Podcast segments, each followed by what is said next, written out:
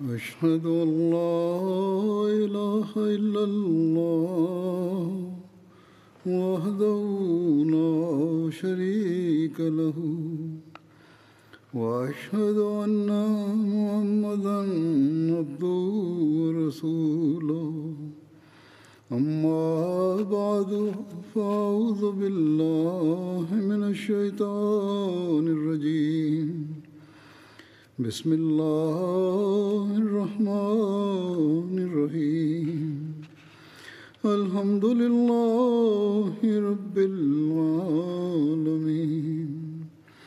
الرحمن الرحيم. مالك يوم الدين. إياك نعبد وإياك نستعين.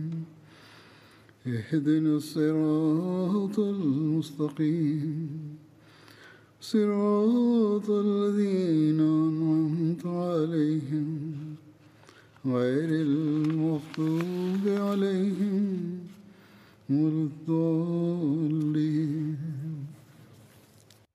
hazrat amirulmuminin mwenyezi mungu amsaidie sana anasema siku hizi naendelea kueleza kuhusu hat umar raziallahu taala anhu leo pia nitaizungumzia mada hiyo hiyo.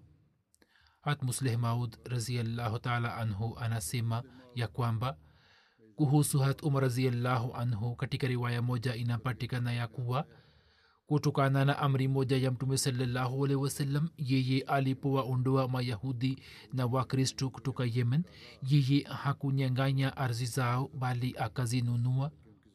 Kuhusu swala hilo akieleza zaidi anasema kwamba mashamba ya yemen yaliyokuwa yakilimwa na wakristo na mayahudi yalikuwa ni ya serikali na hatuma raziallahu anhu akayachukua mashamba yale kutoka kwa mayahudi na wakristo na akawaondoa nje ya uharabuni sasa ardhi ile ilikuwa ni ya serikali na kikanuni serikali ilikuwa mliki wake. Hata hivyo yeye hakunyanganya ardhi ile kutoka kwao bali akainunua hivyo imeendikwa katika fathulbari ambayo ni maelezo ya bukhari hadisi isemayo kwamba yahya bne saidin anna umara ajla ahla najrana walyahuda wannasara washtara bayaza arzihim wakurumahum yani yahya bin said anasimulia ya kwamba hat umar aliwaondoa washirikina na mayahudi na wakristo wa najran kutoka kule na akanunua mashamba na bustani zao. Ni zwahiri kwamba ardhi ya mayahudi haiwezi kuwa ardhi ushiri kwani ikiwa ingekuwa ushiri basi muislamu fulani angekuwa mliki wake. Hivyo kusingetokea swala la kuinunua kutoka kwa mayahudi basi kwa yakini ardhi ile ilikuwa ni milki ya serikali kama inavyohesabiwa ardhi ya india. Lakini hat umar kwa kutumia msingi huo hakunyanganya ardhi ile kutoka kwao bali akainunua huenda mtu fulani atasema kwamba ardhi ile haitakuwa khiraji wala ushiri bali itakuwa na aina yake nyingine basi wazo hilo litakuwa ni la kipuuzi na litakuwa alama ya kuto kujua sheria ya kiislam. Hakuna ardhi nyingine katika islam isipokuwa ushiri na khiraji yaani ardhi inayomilikiwa na serikali au ardhi inayomilikiwa na watu. Labda iwe pori isiyo na mliki yeyote basi mashamba ya mayahudi na wakristo na washirikina wa najiran bila shaka yalikuwa ni mali ya serikali yani khiraji au hata kama yawe ushiri. Lakini katika hali zote mbili hat umar raziallahu anhu akawahisabu waliokuwa wanayalima kuwa wamiliki wa mashamba na kisha yale mashamba yakanunuliwa kutoka kwao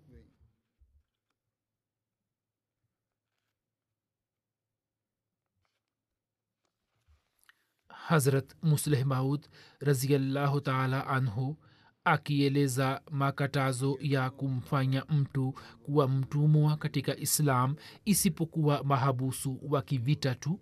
Anasema ya kwamba mwenyezi mungu anasema ya kuwa turiduna ardha dunia kwamba ini waislamu je mnataka kama watakiavyo watu wengine kwamba nyini mkiwakamata watu wa kaumu zingine muongeze uwezo na nguvu zenu?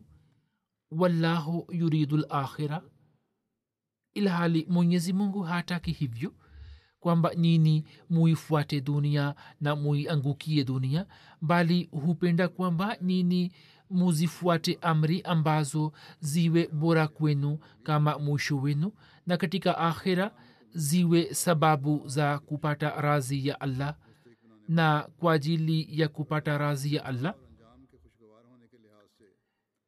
Na ili mwisho wenu uwe mzuri amri hii ni bora kwenu kwamba nyini msimfanye yeyote kuwa mtumwa isipokuwa wafungwa wa vita wanaokamatwa vitani. Yani katika islam hakuna ruhsa ya kumfanya mtu yeyote kuwa mtumwa isipokuwa wale wafungwa wanaokamatwa vitani. Mwanzoni mwa islam amri hiyo ilikuwa inafuatwa kwa nguvu zote. Safari moja katika zama za ukhalifa wa hat umar raziallahu taala anhu kundi moja la watu wa yemen walimjia na wakamweleza malalamiko yao wakisema kuwa kabla ya islam wakristo walikuwa wametufanya kuwa watumwa na bila kutokea vita yoyote waila sisi tulikuwa huru. Hivyo sisi tupatiwe uhuru kutoka utumwa huo. Harat raziallahu anhu akasema japokuwa tukio hilo limetokea kabla ya islam lakini hata hivyo nitalipeleleza swala hilo na ikithibitika kuwa mnachosema ni kweli basi mara moja mtakombolewa mtapatiwa uhuru. Lakini kinyume chake huzur anasema kwamba hapo hatmusleh maud anafanya malinganisho baina ya mafundisho ya islam na hali ya ulaya akisema kuwa upande mmoja hayo ni mafundisho ya islam ambayo hat umar akayasimamisha na kinyume chake kinachotokea katika ulaya ni kwamba ulaya kwa ajili ya kustawisha biashara na kilimo chao ikaendelea na imeendelea kuendeleza utumwa hadi mwanzoni mwa karne ya kumi na tisa hakuna shaka ndani yake kwamba kwa kupitia historia ya islam tunapata kuelewa kuhusu utumwa usiohusika na islam lakini hatupati habari yoyote ya kupata maendeleo ya kibiashara au ya kivanda au ya kiviwanda kwa kuwatumia watumwa. Yaani hakuna wazo lolote la aina hiyo katika islam safari moja katika zama za hat omar kulitokea ukame mkali uliokumba madina na maeneo ya zungukayo upepo mkali ulipokuwa unavuma vumbi ilikuwa inaruka kama majivu hivyo kwa sababu yake mwaka huo ukapewa jina la amur ramadha yani mwaka wa majivu aus bin haris anasimulia kutoka kwa babake kwamba mwaka huu ukapewa jina la amur ramadha yani mwaka wa majivu kwani ardhi yote kutokana na kuto kunyesha mvua ikashika rangi nyeusi na kama majivu na hali hiyo ikaendelea kwa miezi tisa. Hizam bin hisham anasimulia kutoka kwa babake kwamba mna mwaka kumi na nane wa hijra. Watu waliporejea kutoka hija wakakabiliana na shida kali. Ukame ukasambaa nchini. Wanyama wakafa na watu wakaanza kufa na njaa hadi wakisaga mifupa iliyochakaa na kutia unga wake majini. Wakaanza kunywa na kwa kuchimba mashimo ya mapanya wakaanza kutoa kilichomo ndani mwake. Imesimuliwa na hat ibni omar raziallahu anhu ya kwamba mwaka huu hat omar bin khatab akamwindikia hat amr bin as barua akisema kwamba kwa jina la allah mwingi wa rehema mwingi wa ukarimu kutoka kwa mja wa allah omar amirulmuminin kwenda kwa asi bin asi. Amani iwe juu yako. Ama baad je wataka kuniona mimi na watu waliopo kwangu tukifa ilhali wewe na watu waliopo kwako muwe wazima? Je kuna msaidizi yeyote? Hivyo hat omar akaandika kwa mara tatu msada msada msada hatamr bin as akitoa jibu lake akaandika kwa jina la allah mwingi wa rehma mwingi wa ukarimu. Allah ambaye hakuna apasaye kuabudiwa isipokuwa yeye. Barua hii ni kwa mja wake amabad msaada umefika kwako. Subiri kidogo tu na kutumia msafara wa ngamia ambao ngamia wake wa kwanza atakuwa amefika kwako na ngamia wake wa mwisho atakuwa karibu nami. Yaani kutakuwa na msafara mkubwa na ngamia wengi sana. Hata amr bin as mkuu wa misri akampelekea ngamia elfu moja waliosheheni nafaka na vyakula na pia kulikuwa na samli na nguo zingine mkuu wa iraq hasad akatuma ngamia elfu tatu waliokuwa wamebeba vyakula na mazao mbalimbali na pia kulikuwa na nguo na kadhalik. Mkuu wa siria hat amir muavia akatuma ngamia elfu mbili na vyakula na nguo. Msafara wa kwanza ulipowasili hat umar bin khatab raziallahu anhu akamwambia hat zubair bin awam kwamba wewe uzuie msafara na uelekeze upande wa watu wa badia yani waishio vijijini uwaelekeze ngamia kwao na ugawe kati yao. Wallahi baada ya kupata bahati ya kukaa na mtume saa salam utakuwa hutapata kitu kilicho bora kuliko hicho. Na kwa kutumia magunia uwatengenezee blankiti ili wajifunike kwazo na kwa ajili yao uchinje ngamia ili wale nyama na wapate mafuta yake. Wewe usisubiri hadi waseme kwamba sisi tutangojea mvua. Watu hawa watumie unga ili wapike na vingine wavitunze hadi mwenyezi mungu awaletee wepesi. Yaani kiasi fulani wapike na wale na kiasi fulani watunze. Hat umar alikuwa anawaandalia chakula na mnadi wake alikuwa akiwatangazia akisema kwamba mtu apendaye kuhudhuria wakati wa chakula na anapenda kula basi aje hapa hapa. Na mtu anayetaka kuja na kwenda nacho basi aje kukichukua na kwenda nacho nyumbani hat umar alikuwa akiwalisha watu. Sarid sarid ni chakula kinachotayarishwa kwa kutia vipande vya chapati katika mchuzi. Kulikuwa na chapati na mchuzi wa zaituni uliokuwa ukipikwa katika masufuria makubwa. Ngamia walikuwa wakichinjwa. Hat umar pia alikuwa akila pamoja na watu wengine kama walivyokuwa wakila wao abdullah bin zaid bin aslam anasimulia kutoka kwa babu yake aitwaye aslam ya kwamba hata umar akaendelea kufunga saumu katika zama za mwaka wa majivu wakati wa jioni chapati ilikuwa ikiletwa kwa hat umar iliyokuwa ikichanganywa katika mafuta ya zaituni. Siku moja watu wakachinja ngamia na kuwalisha watu. Wao wakaweka sehemu nzuri kwa ajili ya hat umar sehemu ile ilipoletwa kwa hat umar iliyokuwa nyama ya maini na nundu hat umar akawauliza nyama hiyo imetoka wapi? Akaambiwa kwamba ewe amirulmuminin nyama hiyo ni ya ngamia tuliokuwa tumechinja leo hat omar akasema ni jambo la kusikitika. Na mimi nitakuwa msimamizi mbaya kiasi gani ikiwa ni ile sehemu yake iliyo nzuri na niwalishe watu sehemu iliyo mbaya? Chukueni bakuli hiyo na nileteni chakula kingine hapo chapati na mafuta ya zaituni ikaletwa hasumar akatengeneza tharid mwenyewe na kisha akamwambia mtumishi wake kwamba ewe yarfa uwe na bahati njema. Bakuli hiyo wapeleke watu wa samak. Samak pia ilikuwa bustani ya mitende iliyokuwa karibu na madina ambayo hat umar alikuwa mliki wake na yeye alikuwa ameitoa wakfu. Akasema kwamba sikuwapa chochote kwa siku tatu na nafikiri wao watakuwa na njaa hivyo nenda uwapatie hicho. Imesimuliwa na hat ibni omar raziallahu anhu ya kwamba katika zama za ukame hat umar raziallahu anhu alifanya kazi mpya ambayo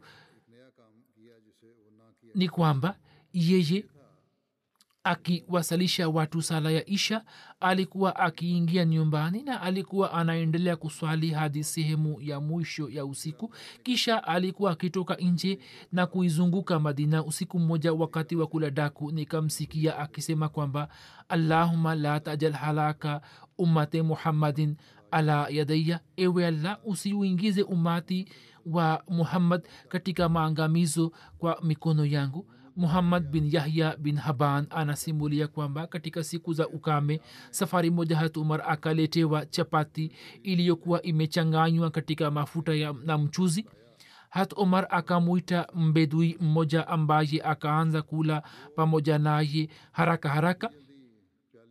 Hapo hat umar akasema akamwambia kwamba jinsi unavyokula inaonekana kwamba hujawahi kuona mjuzi na mafuta. Ye akasema ni kweli sijala samli wala zaituni tangu siku nyingi na sijamwona mtu yeyote akivila. Hat umar kwa kusikia hilo akaala kiapo kwamba yeye hataonja nyama wala mchuzi hadi watu wapate hali bora kama walivyokuwa nayo zamani ibne taus anasimulia kutoka kwa baba yake kwamba hat umar hakula nyama wala samli hadi watu wakapata hali bora na kwa sababu ya kuto vila vitu hivi tumbo lake lilikuwa lina nguruma. Lilikuwa likinguruma. Hat umar alikuwa akiona tumbo lake na kusema kwamba wewe endelea kunguruma wallahi hutapata chochote mpaka watu wapate hali bora na waanze kula kama walivyokuwa wakila zamani ayaz bin khalifa anasema kwamba mimi katika mwaka wa ukame nikamwona hat omar rangi yake ilikuwa imebadilika kuwa nyeusi ila hali hapo kabla rangi yake ilikuwa nyeupe tulikuwa tukisema kwamba hiyo imekuwaje hapo msimuliaji akatuambia kwamba hat omar alikuwa mtu mwarabu yeye alikuwa anatumia samli na maziwa. Watu walipokumbwa na ukame yeye akajiharamishia vitu hivi hadi watu wapate hali bora hat umar alikuwa akila chakula pamoja na mafuta na kwa sababu yake rangi yake ikabadilika. Na pale alipoa chakula rangi yake ikabadilika zaidi. Usama bin zaid bin aslam amesimulia kutoka kwa babu yake akisema kwamba tulikuwa tunasema ya kuwa ikiwa allah asipoondoa ukame hat umar asije akafa katika huzuni na ghamu ya waislamu zaid bin aslam anasimulia kutoka kwa baba yake ya kwamba katika zama za ukame watu walitoka warabuni kotekote na wakaja madina. Hat umar alikuwa amewaamrisha watu kuwaandalia maandalizi na kuwalisha chakula. Hat umar alikuwa amewateua watu mbalimbali katika kila kona ya madina ambao kila siku jioni walikuwa wakija na kumpasha habari zote habari za aina zote zilikuwa zinaletwa kwake. Mabedui walikuwa wamekuja kustawi katika maeneo mbalimbali ya madina. Usiku mmoja watu walipomaliza kula hatumar akasema kwamba muwahisabu watu waliokula pamoja nasi. Hivyo walipohisabiwa idadi yao ikawa takriban elfu saba. Kisha akasema wasiojia muwahisabu vilevile na pia muwahisabu wagonjwa na watoto. Walipohesabiwa idadi yao ikawa elfu arobaini na baada ya siku chache idadi hiyo ikazidi zaidi. Na hisabu ilipofanywa ilipopigwa tena watu waliokuwa wakila pamoja naye idadi yao ikawa elfu kumi na idadi ya wengine ikafikia elfu hamsini. Zoezi hilo likaendelea hadi mwenyezi mungu akanyesha mvua. Mvua iliponyesha nikamwona hat omar akawaamrisha watendaji wake kwamba wafanye maandalizi ili watu warejee makwao warejee makwao na pia wawapatie nafaka na vipando. Msimuliaji anasema nikaona kwamba hat umar mwenyewe alikuwa akija kuwasindikiza watu. Hali ilipobadilika na kwa sababu katika ukame watu kutokana na njaa walikuwa wamekuja kwake na walikuwa wanapatiwa chakula na hali ilipobadilika na mvua zikaanza kunyesha hapo akawaambia watu kwamba sasa murejee na chapeni kazi na fanyeni kilimo katika mashamba yenu. Katika historia ya tabri kuhusu kumalizika kwa ukame huo imeendikwa hivi kwamba mtu mmoja aliona ndoto ambamo mtume saa salam akawaelekeza kufanya maombi. Hapo hat umar akawatangazia watu kwamba sala ya kuomba mvua itasaliwa. Hat umar akasema shida imeshafikia kileleni na sasa mungu akijalia inakaribia kuisha kaumu iliyopata uwezo wa kuomba dua ielewe kwamba shida yao imewatoka. Hat umar akawaindikia magawana wa miji mingine akisema kwamba nyinyi musali sala ya kuomba mvua kwa ajili ya madina na watu waishio pembezoni mwake kwani wamekumbwa na shida kali. Hat umar akawakusanya waislamu katika medani na akaja na hat abbas kisha akatoa hutuba fupi na akasalisha sala kisha akaketi na akaanza kuomba dua akisema allah allahuma iyaka نعبد wa iyaka nastain. Allahuma لنا وارحمنا وارزقنا ewe allah wewe ndiwe twakuabudu na tunaomba msaada kutoka kwako. Ewe allah utusamehe na uturehemu na uturizie kisha harat umar akarejea nyumbani na alipokuwa njiani tu mvua ikaanza kunyesha kwa wingi na kutokana na mvua medani ikafurika na maji na ikapata sura ya mto. Sawa na riwaya moja hat umar akiomba dua akasema ewe allah katika zama za mtume wako sawasalam tulipokuwa tukipata ukame tulikuwa tunakuomba dua kwa kumpitia nabii wako. Nawe ulikuwa unatunieshia mvua. Leo tunakuomba kwa kumpitia baba mdogo wa nabii sawasalam basi utuondolee ukame huo na utunieshee mvua. Hivyo watu walikuwa bado hawakutawanika ndipo mvua ikaanza kunyesha kuhusu msikiti wa unabii na kutandika humo mikeka abdullah bin ibrahim anaeleza kwamba mwanzoni watu walikuwa wakisali juu ya sakafu au juu ya vumbi tu kisha mikeka ikatandikwa humo kuhusiana na hilo imesimuliwa na abdullah bin ibrahim ya kwamba mtu wa kwanza aliyetandika mkeka katika msikiti wa unabii alikuwa ni hat umar bin khatab mwanzoni watu walipokuwa wakisujudu walikuwa wakipangusa vumbi kutoka mikono yao. Hapo hat umar akatoa amri ya kutandika mikeka iliyokuwa imeletwa kutoka akik na ikatandikwa katika msikiti wa unabi akik pia ni bonde moja linaloanza kusini magharibi mwa madina na limeenea hadi kaskazini mashariki mwa madina katika maeneo ya takriban kilomita mia moja na hamsini na ni bonde kubwa sana katika zama za hat umar mna mwaka kumi na saba hijra msikiti wa unabii ulikuwa umepanuliwa. Harat abdullah bin omar anasimulia kwamba katika zama za mtume salallahu alehi wasallam msikiti wa unabii ulikuwa umejengwa kwa matofali mabichi ambao paa yake ilikuwa imetengenezwa na matawi ya mitende na majani na mashina ya mitende yalikuwa yametumika kama nguzo zake. Hata abubakar sidik raziallahu anhu hakubadilisha sura yake na hakufanya upanuzi wowote. Hat umar akaujenga upya na akaupanua lakini hakubadilisha sura au ramani yake. Akaupanua kwa msingi ule ule wa zamani ambapo paa yake ikabaki kama ilivyo yani paa ya majani ya mitende. Isipokuwa nguzo zake akazibadilisha na kuziweka nguzo za mbao. Hat umar na mwaka 17 wa hijra akamaliza ujenzi wa msikiti wa unabii chini ya usimamizi wake na baada ya utanuzi huo eneo la misikiti likazidi kutoka mita hamsini kwa hamsini likawa mita sabini kwa sitini riwaya hiyo inabaini kwamba katika zama za abubakar sadik msikiti wa unabii ukaendelea kuwa na sura yake ile ile iliyokuwepo katika zama za mtume salaa salam isipokuwa omar alipofanya upanuzi wake. Msikiti huo ukapata wasaa wa kutosha imesimuliwa na abu said khudri ya kwamba hat omar akatoa amri kwamba msikiti wa unabii ujengwe upya na tufanye mpango ili watu wasipate taabu katika mvua isipokuwa tusijiingize katika mambo ya ufahari na anasa kwani mambo hayo yanaleta shida kwa binadamu. Hat umar hakufanya israfu na akaujenga msikiti wa unabii kwa msingi ule ule kama ulivyokuwa katika zama za mtume saa salam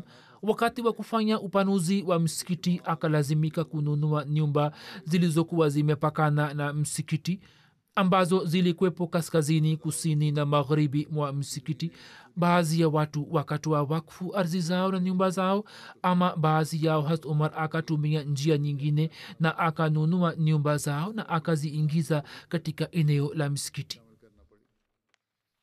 Katika zama za hat umar sensa ilianza kufanywa na nizamu ya kuandaa oroza ya watu ili wapatiwe vyakula. Pia ikaanza kuhusiana na hilo hat raziallahu anhu ameendika akisema ya kwamba kivipi na kwa njia gani nizamu ya serikali ya kiislam ilivyokuwa ikiendeshwa na kuna mambo gani mapya yaliyoanza katika mambo ya uongozi. Huzur anaandika ya kwamba mtume salallahu alehi wasallam mara baada ya kufika madina kazi ya kwanza aliyokuwa ameifanya ni kwamba aliwafanya watu wenye mali kuwa ndugu na watu ndugu za watu wasio na mali. Ansar walikuwa na mali na wahajiri hawakuwa na mali. Mtume saa salam akaweka udugu baina ya wahajiri na ansar na akamuunganisha mtu asiye na mali na mtu mwenye mali. Na katika swala hilo baadhi ya watu wakaonyesha utii kiasi hiki kwamba pamoja na kugawa mali wengine waliokuwa na wake wawili wakawaomba ndugu zao wakisema kwamba wao wako tayari kutoa talaka kwa mke mmoja na ndugu zao wanaweza kumwa huo ulikuwa mfano wa kwanza wa usawa uliostawishwa na mtume salallahu alehi katika madina kwani msingi wa utawala ulikuwa umewekwa katika madina. Katika zama zile watu hawakuwa na mali nyingi hivyo kulikuwa na njia moja tu kwamba tajiri aunganishwe na maskini ili kila mmoja aweze kupata chochote chakula kisha katika vita moja mtume salallahu alehi akaitumia njia hiyo hiyo ijapokuwa akabadilisha sura yake. Katika vita moja mtume saa salam akapata taarifa kwamba baadhi ya watu wamekosa chakula na kama kipo basi ni kadogo sana ilhali wapo wengine ambao wana vyakula vya kutosha. Mtume salallahu waalaihi wasallam kwa kuona hali hiyo akasema kwamba kila mmoja aje na kitu alicho nacho na vitu vyote vijumuishwe sehemu moja. Hivyo vitu vyote vikaletwa na mtume salallahu alaihi akampangia kila mtu chakula chake.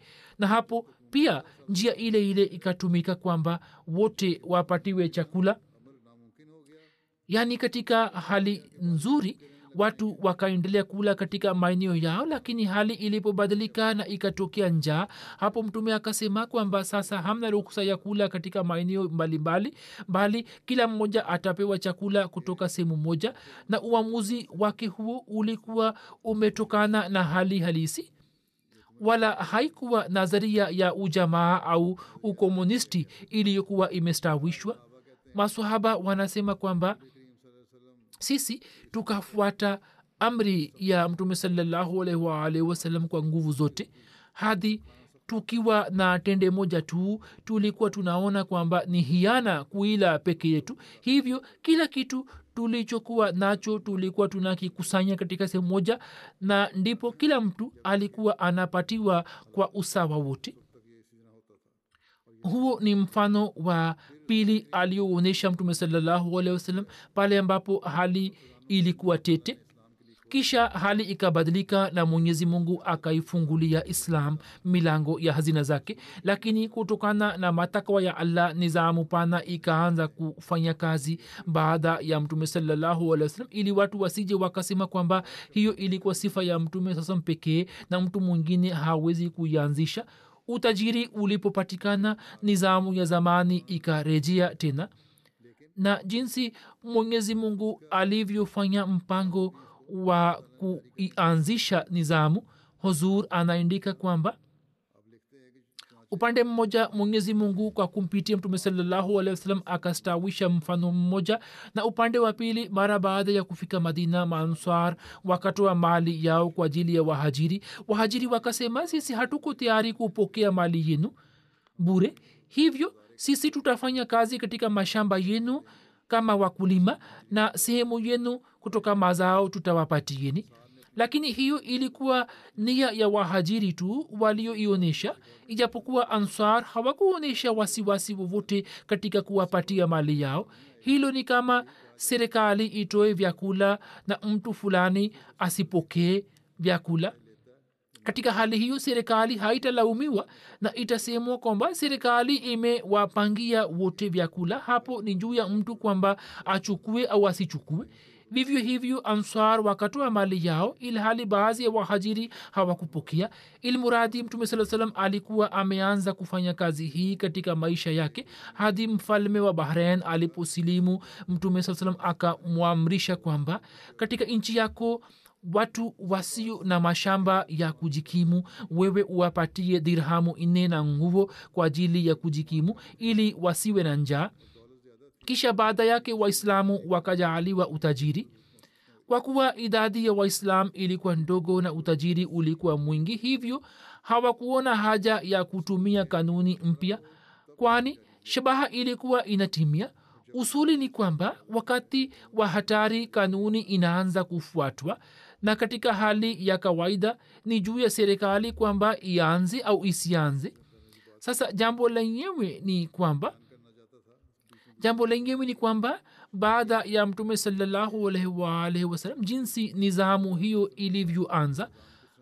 Musleh raziallahu taala anhu anasema kwamba mtume salllahualhi alipofariki dunia na waislamu wakaanza kuenea na kusambaa katika kona mbalimbali mbali za dunia wakati ule mataifa mengine pia yakaingia katika islam. Watu wa arabu walikuwa na hali fulani ya kaumu au kundi moja nao walikuwa wanauzingatia usawa kati yao. Islam ilipofika katika maeneo mbalimbali na mataifa tofauti yakaanza kuingia katika islam hapo nizamu ya kuwapatia chakula ikawa ngumu. Kisha hat umar akaleta nizamu ya sensa na akastawisha nizamu ya kuandaa oroza ili wapatiwe chakula. Nizamu iliyoendelea hadi enzi ya banu umaya wanahistoria wa ulaya pia wanakubali kwamba sensa ya kwanza ilikuwa imefanywa katika zama za hat umar raziallahu anhu. Nao wanakiri ya kwamba shabaha ya sensa hiyo haikuwa ya kunyanganya mali kutoka wananchi bali ilikuwa imefanywa ili waandaliwe chakula.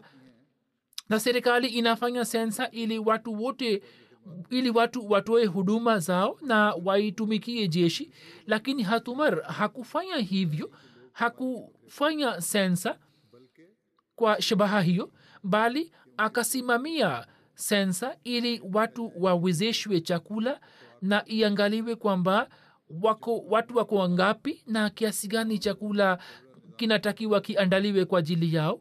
Hivyo baada ya kumaliza sensa watu wote walikuwa wanapatiwa chakula chini ya nizamu maalum na kwa ajili ya mahitajio yao mengine walikuwa wanapatiwa hela kwa mwezi.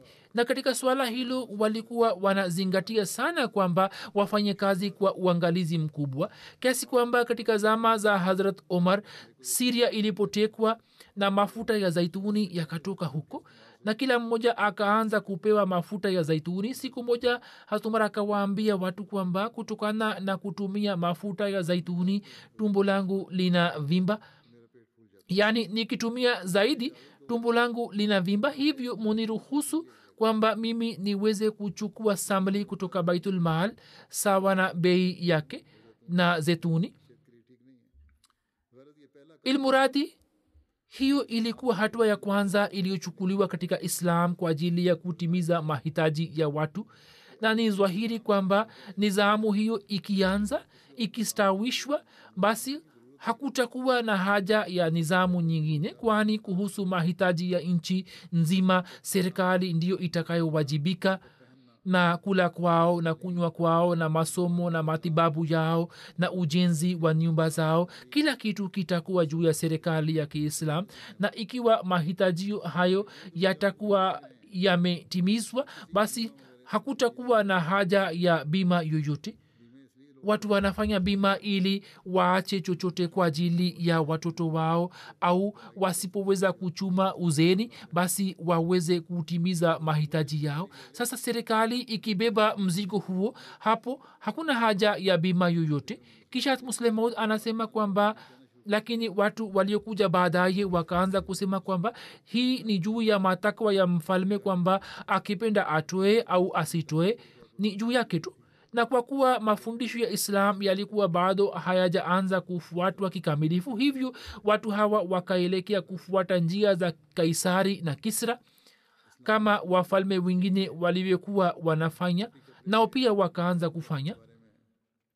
Muslehmud anhu akizungumzia swala la kumwezesha kila mwananchi wa serikali ya kiislam awe na chakula na nguo. Anasema kwamba serikali ya kiislam ilipopata mamlaka juu ya mali ikamwandalia kila mtu chakula na nguo.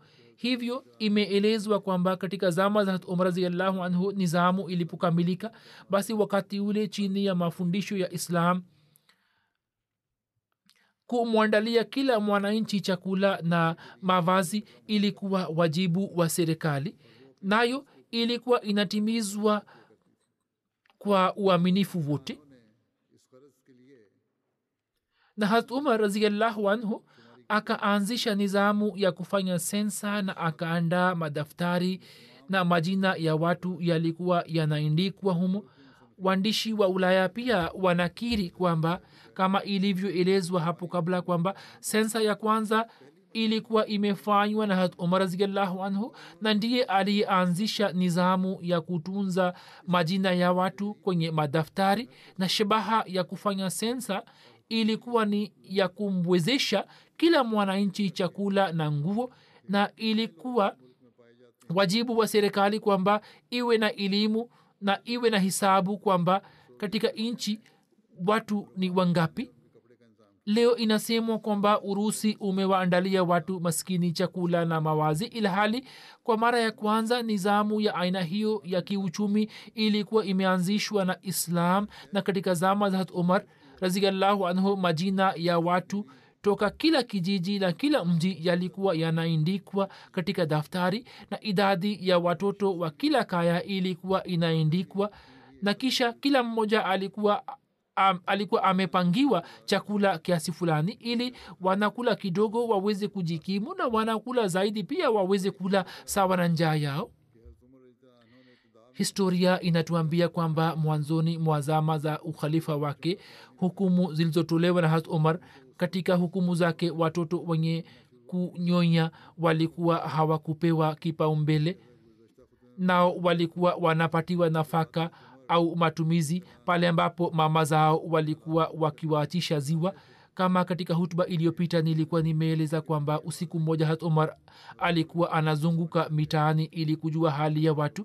Ndipo akasikia sauti ya mtoto kulia kutoka hema moja. Hat omar akasimama na kungoja nje lakini mtoto hakutulia ilhali mama yake akaendelea kumbembeleza ili alale. Muda mwingi ukapita juu yake ndipo umar akaingia ndani ya himana akamwambia mama huyo kwamba kwa nini humnyonyeshi mtoto wako? Angalia analia kwa muda mrefu. Mama huyo hakumtambua na akaelewa kwamba huyu ni mtu mwingine akajibu kwamba je hujui kwamba omar ameamua kwamba mtoto mwenye kunyonya asipatiwe chakula? Sisi ni maskini na tunajikimu kwa taabu. Mimi nimeachisha kumnyonyesha mtoto huyo ili kutoka baitulmaal niweze kupata matumizi yake. Sasa ikiwa analia basi amlaumu umar ambaye ndiye sababu ya kulia kwake. Hata umar akarejea na alikuwa anajisemea akiwa njiani kwamba umar hujui kwamba kwa kanuni hiyo ni watoto wangapi ambao umewaachisha maziwa na umewafanya kuwa dhaifu. Sasa unawajibika. Kisha akaja katika sto na akafungua mlango na akabeba gunia la nafaka juu ya mgongo wake. Mtu fulani akasema nipatie naibeba. Hata umar akasema hapana mimi nimekosea hivyo nitabeba mwenyewe basi akabeba gunia la nafaka na akamfikishia mama huyo na siku ijayo akatoa amri kwamba kila mtoto apangiwe nafaka yake tangu siku ya kuzaliwa kwake kwani mama yake anayemnyonyesha anahitaji chakula zaidi. Kisha hat musleh maud raziallahu anhu anasema kwamba islam ndio dini iliyosimamisha haki za uraia kwa mujibu wa islam serikali ndiyo inayowajibika kuhusu chakula makazi na mavazi ya kila mwananchi na islamu ndiyo iliyoanzisha kanuni hiyo kwa mara ya kwanza. Sasa serikali zingine zinaifuata kanuni hiyo lakini si kwa masharti yote. Bima zinafanywa na pensheni zinatolewa lakini kanuni hii isemayo kuwa katika ujana na uzee serikali ndiyo inayowajibika kuhusu chakula na mawazi ya mtu. Hakuna dini iliyoeleza usuli hiyo kabla ya islam. Serikali za dunia zinafanya sensa ili ziweze kukusanya kodi au ziweze kujua kwamba ni vijana wangapi wanaweza kuungana na jeshi. Lakini sensa iliyofanywa na hat umar raziallahu taala anhu ilikuwa na shabaha ya kumwezesha kila mtu chakula na nguo na si kwa ajili ya kukusanya kodi au kwa ajili ya kujua kwamba wakati wa haja tutapata vijana wangapi kwa ajili ya jeshi bali shabaha ya sensa ilikuwa ya kuwapatia watu wote chakula na mavazi na hakuna shaka ndani yake kwamba katika zama za mtume saa salam pia sensa moja ilikuwa imefanywa lakini wakati ule waislamu walikuwa hawakupata mamlaka hivyo shabaha ya sensa ile ilikuwa ni kujua idadi ya waislamu tu. Na sensa ya kwanza iliyofanywa katika serikali ya kiislam ilikuwa imefanywa katika zama za hat umar na ilikuwa imefanywa ili kila mmoja apatiwe chakula na mavazi hilo ni swala nyeti ambalo linaleta amani duniani kote. Kusema kwamba leteni ombi lako leti ombi lako na sisi tutatafakari juu yake. Kila mtu hawezi kuvumilia ghera yake haiwezi kuvumilia kwamba alete ombi halafu watu watafakari juu ya ombi lake hivyo islam imepanga usuli hii kwamba chakula na mawazi ni juu ya serikali na kila tajiri na maskini atapewa hata kama mtu awe tajiri kiasi gani. Asipopenda kutumia juu ya zati yake anaweza kumpatia mwingine mwenye haja ili mtu yote asifikiri kwamba yeye anazarauliwa kile ambacho matajiri watapewa sasa ikiwa watu matajiri ni wacha mungu basi badala ya kutumia juu ya nafsi zao wanaweza kuwapatia wengine katika enzi ya hat umar nchi zikagawanywa katika majimbo. Mna mwaka ishirini wa hijra nchi zikagawanywa katika majimbo manane. Ili mambo ya uongozi yafanywe kwa urahisi. Namba moja maka mbili madina. Tatu siria. Nne visiwa. Tano basra. Sita kufa. Saba misri. Na nane palestina. Kisha nizamu ya shura ilikuwa imeanza katika zama yake na katika vikao vya shura wajumbe wa wahajiri na ansar walikuwa wanashiriki. Ansar pia walikuwa wamegawanika katika makabila mawili aus na khazraj. Hivyo kutoka kila kabila ilikuwa ni jambo la lazima kwamba liwakilishe katika shura katika vikao vya shura hat usman hat ali hat abdurrahman bin auf hat muaz bin jabal hat ubai bin kab hat zaid bin thabit walikuwa wanashiriki njia iliyokuwa inatumika ya kufanya kikao ni kwamba mnadi mmoja alikuwa anatangaza kwamba salatu jame yani watu wote waje kujumuika kwa ajili ya swala. Watu walipokuwa wakijumuika hat umar alikuwa akienda miskitini na kuswali zaka mbili kisha baada ya swala alikuwa akipanda jukwani na kutoa hutuba na hapo ajenda ilikuwa inawekwa mbele ya wajumbe wote na ilikuwa inajadiliwa. Katika mambo ya kila siku hukumu za majlis hiyo zilikuwa zinajitosheleza. Lakini katika swala muhimu mkutano wa wahajiri na answar ulikuwa unafanywa na kwa raia wote swala hilo lilikuwa likitatuliwa. Mishahara ya wanajeshi utaratibu wa maofisi uteuzi wa watendaji swala la biashara la kaumu za nje na kupanga kodi juu yake ilmuradi mambo ya aina zote yalikuwa yanapangiwa katika shura vikao vya shura vilikuwa vinafanywa katika hali makhsus.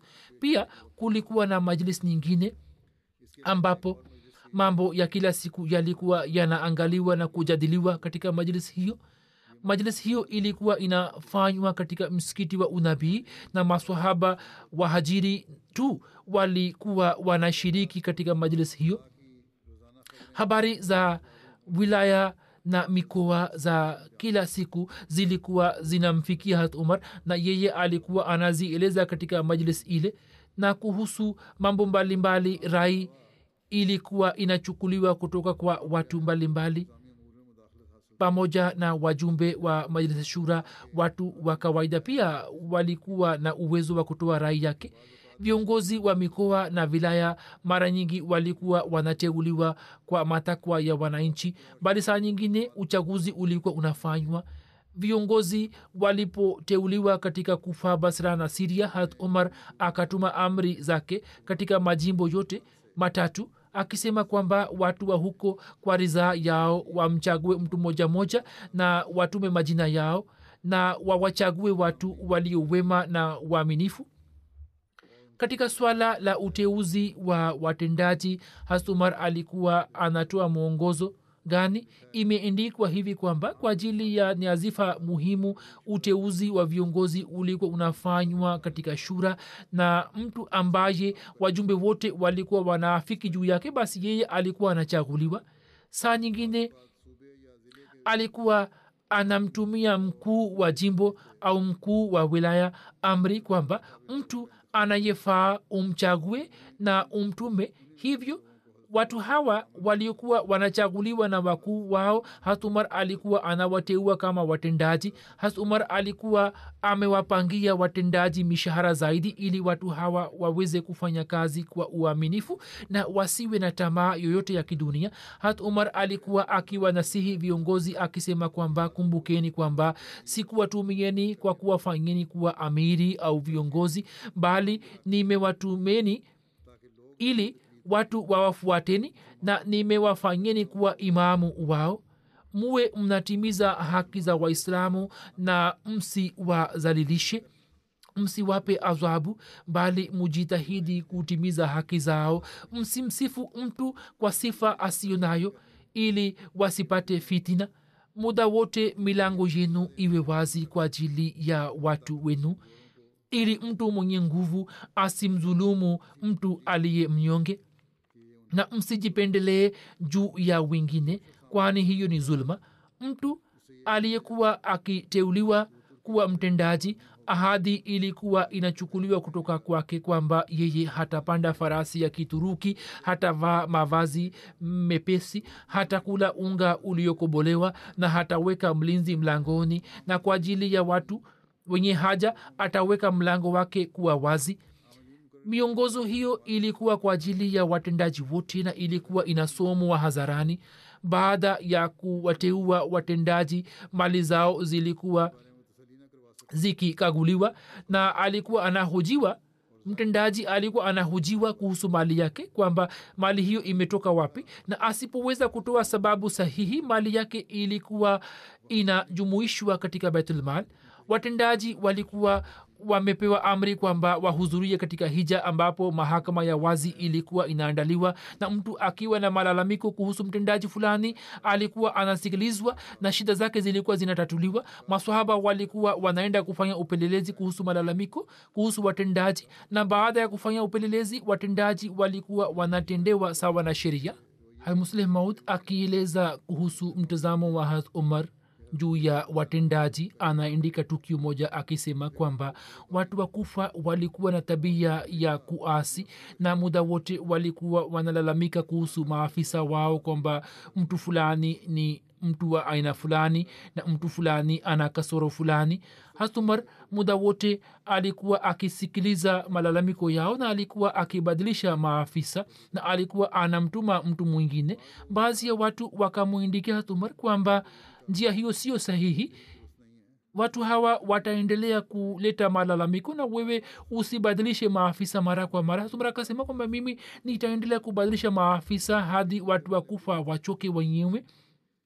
Lakini pale ambapo malalamiko yao yataendelea kupatikana hatumara akasema kwamba sasa mimi nitamteua mtu mmoja kwa ajili ya watu wa kufa ambaye atawanyosha vizuri ambaye alikuwa kijana mwenye umri wa miaka kumi na tisa aitwaye abdurahman bin abilaila watu wa kufa walipojua kwamba kijana mmoja mwenye umri wa miaka kumi na tisa ameteuliwa kuwa gawana na amekuja wakasema kwamba njoni tumtanie na tumzarau wao walikuwa na tabia ya kuwasi wao wakakusanya watu wakubwa wakubwa wenye kanzu na wakaamua kwamba twende kwa pamoja ili tuweze kumkaribisha abdurahman na pia kama utani tumuulize kwamba wewe una umri gani.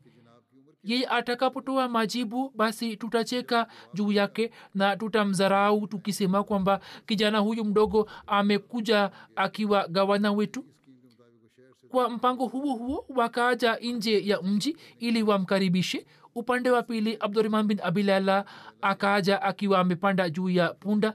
Watu wa kufa walikuwa wamesimama wakipanga safu na katika mstari wa kwanza wazee walikuwa wamesimama. Abdurahman bin abilala alipofika karibu watu hao wakasema kwamba je wewe umekuja kama gawana wetu? Na unaitwa abdurahman akasema kwamba ndio hapo mzee mmoja akaaja mbele na akasema kwamba bwana umri wako ni miaka mingapi? Abdurahman akasema kwamba umri wangu mnaweza kupiga hisabu kuhusu umri wangu kwamba pale ambapo mtume sawasalam alipokuwa amemtuma usama bin zaid kuwa mkuu wa wanajeshi elfu kumi na ndani yake hata abubakar na umar pia walikuwepo. Sasa umri ambao usama bin zaid aliokuwa nao wakati ule sasa hivi umri wangu ni mwaka mmoja zaidi kuliko umri wake sasa kwa kusikia hayo wote wakajisikia majuto na wakarejea nyuma na wakaanza kusema kwa wengine kwamba maadamu kijana huyu yupo nini msiseme lolote waila huyu atawaniosheni vizuri? Hivyo kijana huyo akaendelea kuwa gawana wao kwa muda mrefu na watu wa kufa hawakuweza kusimama mbele yake. Kisha nizamu ya ukusanyaji wa kodi. Hatuma raziallahu taala anhu baada ya kutokea ushindi wa iraq na siria akaelekeza upande wa nizamu ya kukusanya kodi na pia ardhi zilizokuwa zimenyanganywa na wafalme kutoka wenyeji. Yeye akawarudishia ardhi zao na pia akatoa amri kwamba waarabu wamesambaa katika nchi hizi hawatafanya kilimo. Yaani waarabu hawatashughulikia kilimo na kulikuwa na faida yake kwamba kuhusu kilimo wenyeji walikuwa na uzoefu wake na waarabu walikuwa hawajui kuhusu uzoefu huo. Wenyeji walikuwa na njia yake ya kufanya kilimo hivyo alikuwa ametoa amri kwamba walitoka nje hawatafanya kilimo bali wenyeji ndio watakaofanya kilimo kabla ya islam khiraj ilikuwa inachukuliwa kutoka kwa watu kwa nguvu hasumar baada ya kupanga kanuni za kukusanya khiraj. Akailainisha njia ya kukusanya khiraj. Alikuwa anawajali sana zimi. Wakati wa kukusanya khiraj alikuwa anauliza kwamba mtu asiji akaonewa. Na alikuwa anawajali parsi na wakristo na alikuwa anaomba rai yao na alikuwa anajali rai yao kwa ajili ya kilimo na maendeleo yake hasumar alikuwa amesema kwamba mtu atakayestawisha ardhi fulani ardhi ile itakuwa mali yake na kwa ajili yake muda wa miaka mitatu ikawekwa mito ikaanzishwa idara ya umwagiliaji itaanzishwa iliyokuwa inashughulikia mambo ya kuchimba mito ili kilimo kiweze kupata hali bora huzur anasema kwamba hizi ni kazi chache ambazo nimeziweka mbele yenu lakini habari za umar bado zinaendelea nitazieleza katika siku za usoni. Napenda kutangaza tangazo moja nalo ni kwamba ahmadia encyclopedia imetengenezwa. Leo itazinduliwa rasmi idara ya archive na research center ya makao makuu imeitengeneza. Muda fulani uliopita walikuwa wameanza kufanya kazi hii na sasa kwa fadhila na msaada wa allah tovuti hii iko tayari kwa ajili ya wanajumuiya kwa kupitia mtandao. Mtu anaweza kufikia tovuti hii kwa kutumia www ahmadipedia org humo kwa ajili ya kutafuta mambo mbalimbali homepage itafunguka. Njia ya kuifikia tovuti hii ni rahisi sana. Vitabu vya jumuiya matukio mbalimbali itikazi za jamaat na mambo mengine yamewekwa humo. Na pia link mbalimbali zimewekwa humo ili mtu aweze kupata urahisi wa kupata elimu mbalimbali na pia mtu ataweza kupata faida kutoka links hizi kwamba watu watakaotumia tovuti hii wataweza kufikia tovuti zingine za jumuiya vile vile na wataweza kunufaika na magazeti na majarida mbalimbali. Pia wanajumuiya waliosambaa na walioenea dunia nzima ikiwa wana elimu fulani kuhusu jumuiya ambazo hazijarekodiwa basi katika tovuti hii kuna option moja inayosema kwa jina la changia yani contribute. Sasa watu hawa kwa kutumia section hiyo wataweza kuchangia elimu yao na mashahidi zao. Na sio maana kwamba wataweza kuweka wenyewe bali kwa kutumia option hii ya contribute watawapatia viongozi wa tovuti elimu yao. Na hapo baada ya kusadikisha na baada ya kupeleleza basi vitu hivi vitawekwa humo. Na mtu asipopata kitu anachokihitaji ataweza kuwasiliana na viongozi wake na watu hawa wataweza kuweka mambo mbalimbali mbali kwenye tuvuti. Kisha wanasema kwamba kwa kuwa tumeweka mambo yote baada ya kusadikisha lakini ikiwa kuna mtu ambaye anaona kwamba mambo yaliyowekwa ni kinyume cha elimu yake anaweza kutupatia ushahidi ili tuweze kufanya tahkiki zaidi na tuweze kuweka vitu ambavyo ni sahihi zaidi. Kwa ajili ya kutayarisha tovuti hii idara ya it imefanya kazi kubwa imefanya juhudi nyingi na pamoja na wafanyakazi wa it wapo wengine ambao wamejitolea kwa ajili ya kutayarisha mambo mbalimbali wabashiri wa idara ya archive na watu wengine waliojitolea wamefanya kazi kubwa na katika hatua zote wamefanya kazi bila kuchoka. Mwenyezi mungu awajalie wote waliofanikisha katika kutayarisha tovuti hii mwenyezi mungu awajalie malipo mema na baada ya swala ya ijumaa inshallah nitaizundua rasmi